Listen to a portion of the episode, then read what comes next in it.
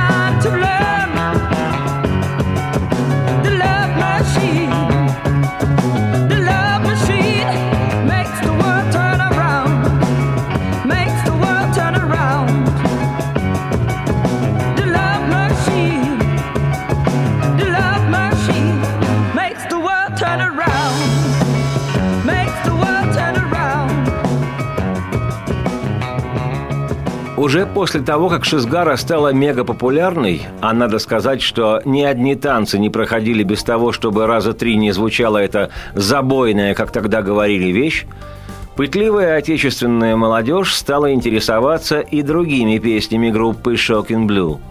Хотя в свободной продаже пластинок этого бенда не было – свободной продаже можно было приобрести лишь лонгплей, долгоиграющую пластинку, на которой какой-нибудь самый народный артист озвучивал мемуары политического лидера страны товарища Брежнева, дорогого Леонида Ильича. Типичная картина из прошлого виниловых джунглей. В ГУМе покупаешь такой дисок с убойной фотографией на обложке, приходишь домой, задергиваешь наглухо шторы – и ну слушать истину о построении светлого будущего. Экономика должна быть экономной. Разве подобный хит уступит какой-то там шизгаре несоветской? Тем более от группы, которая обещала шокировать. И ведь получалось не врать.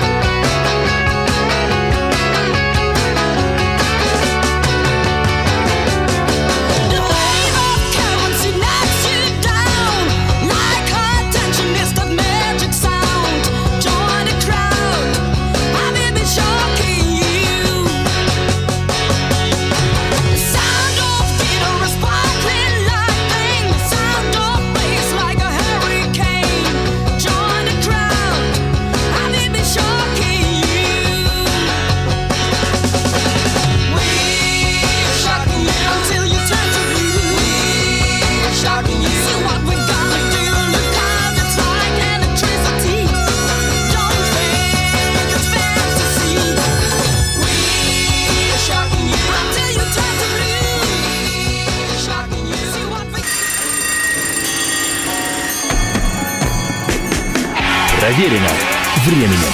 Со временем пластинки Shocking Blue диски, как говорили меломаны, получили хождение в народе.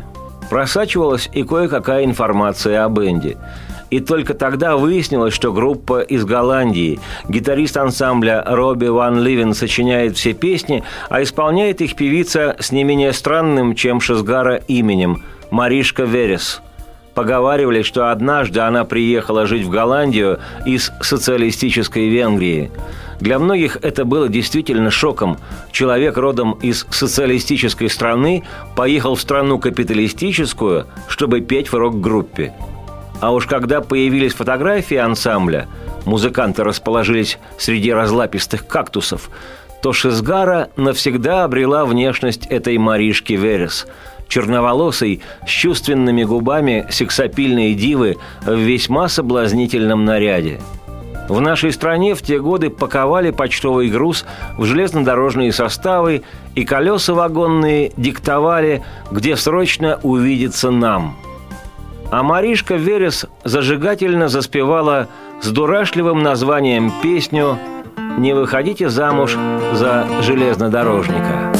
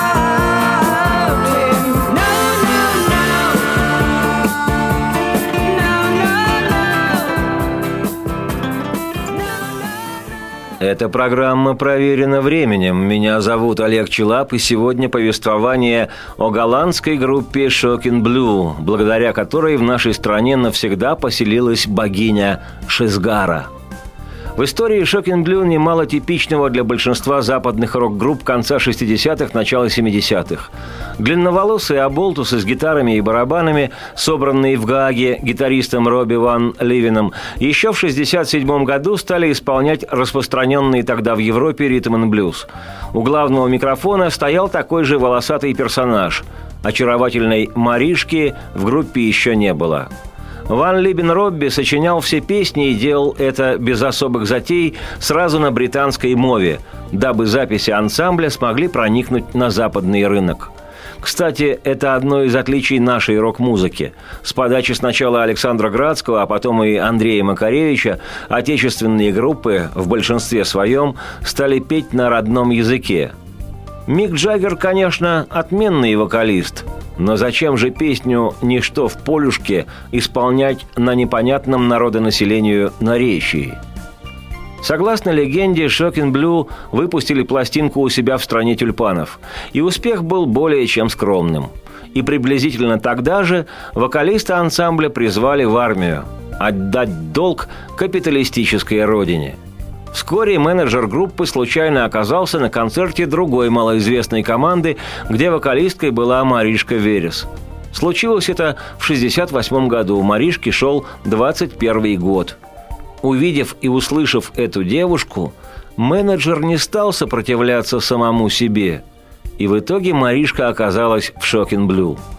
Ансамбль записал с новой певицей песню с философским названием «Пришли мне почтовую открытку», в ней явно прослеживаются типичные дипепловские клавиши 68 года, и песня «Send me postcard» сразу вошла в хит-парад. Пока еще только голландский, но уже в топ-20, в двадцатку лучших.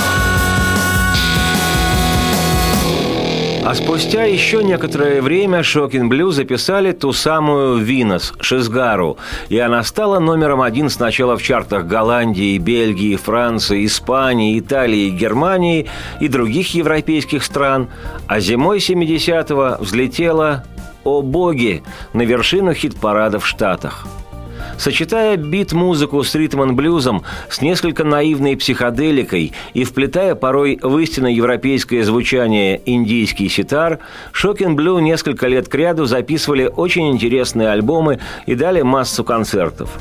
По идее, в программе нельзя ставить дважды одну песню. Ну, просто такова этика и таковы законы ведения радиоэфира.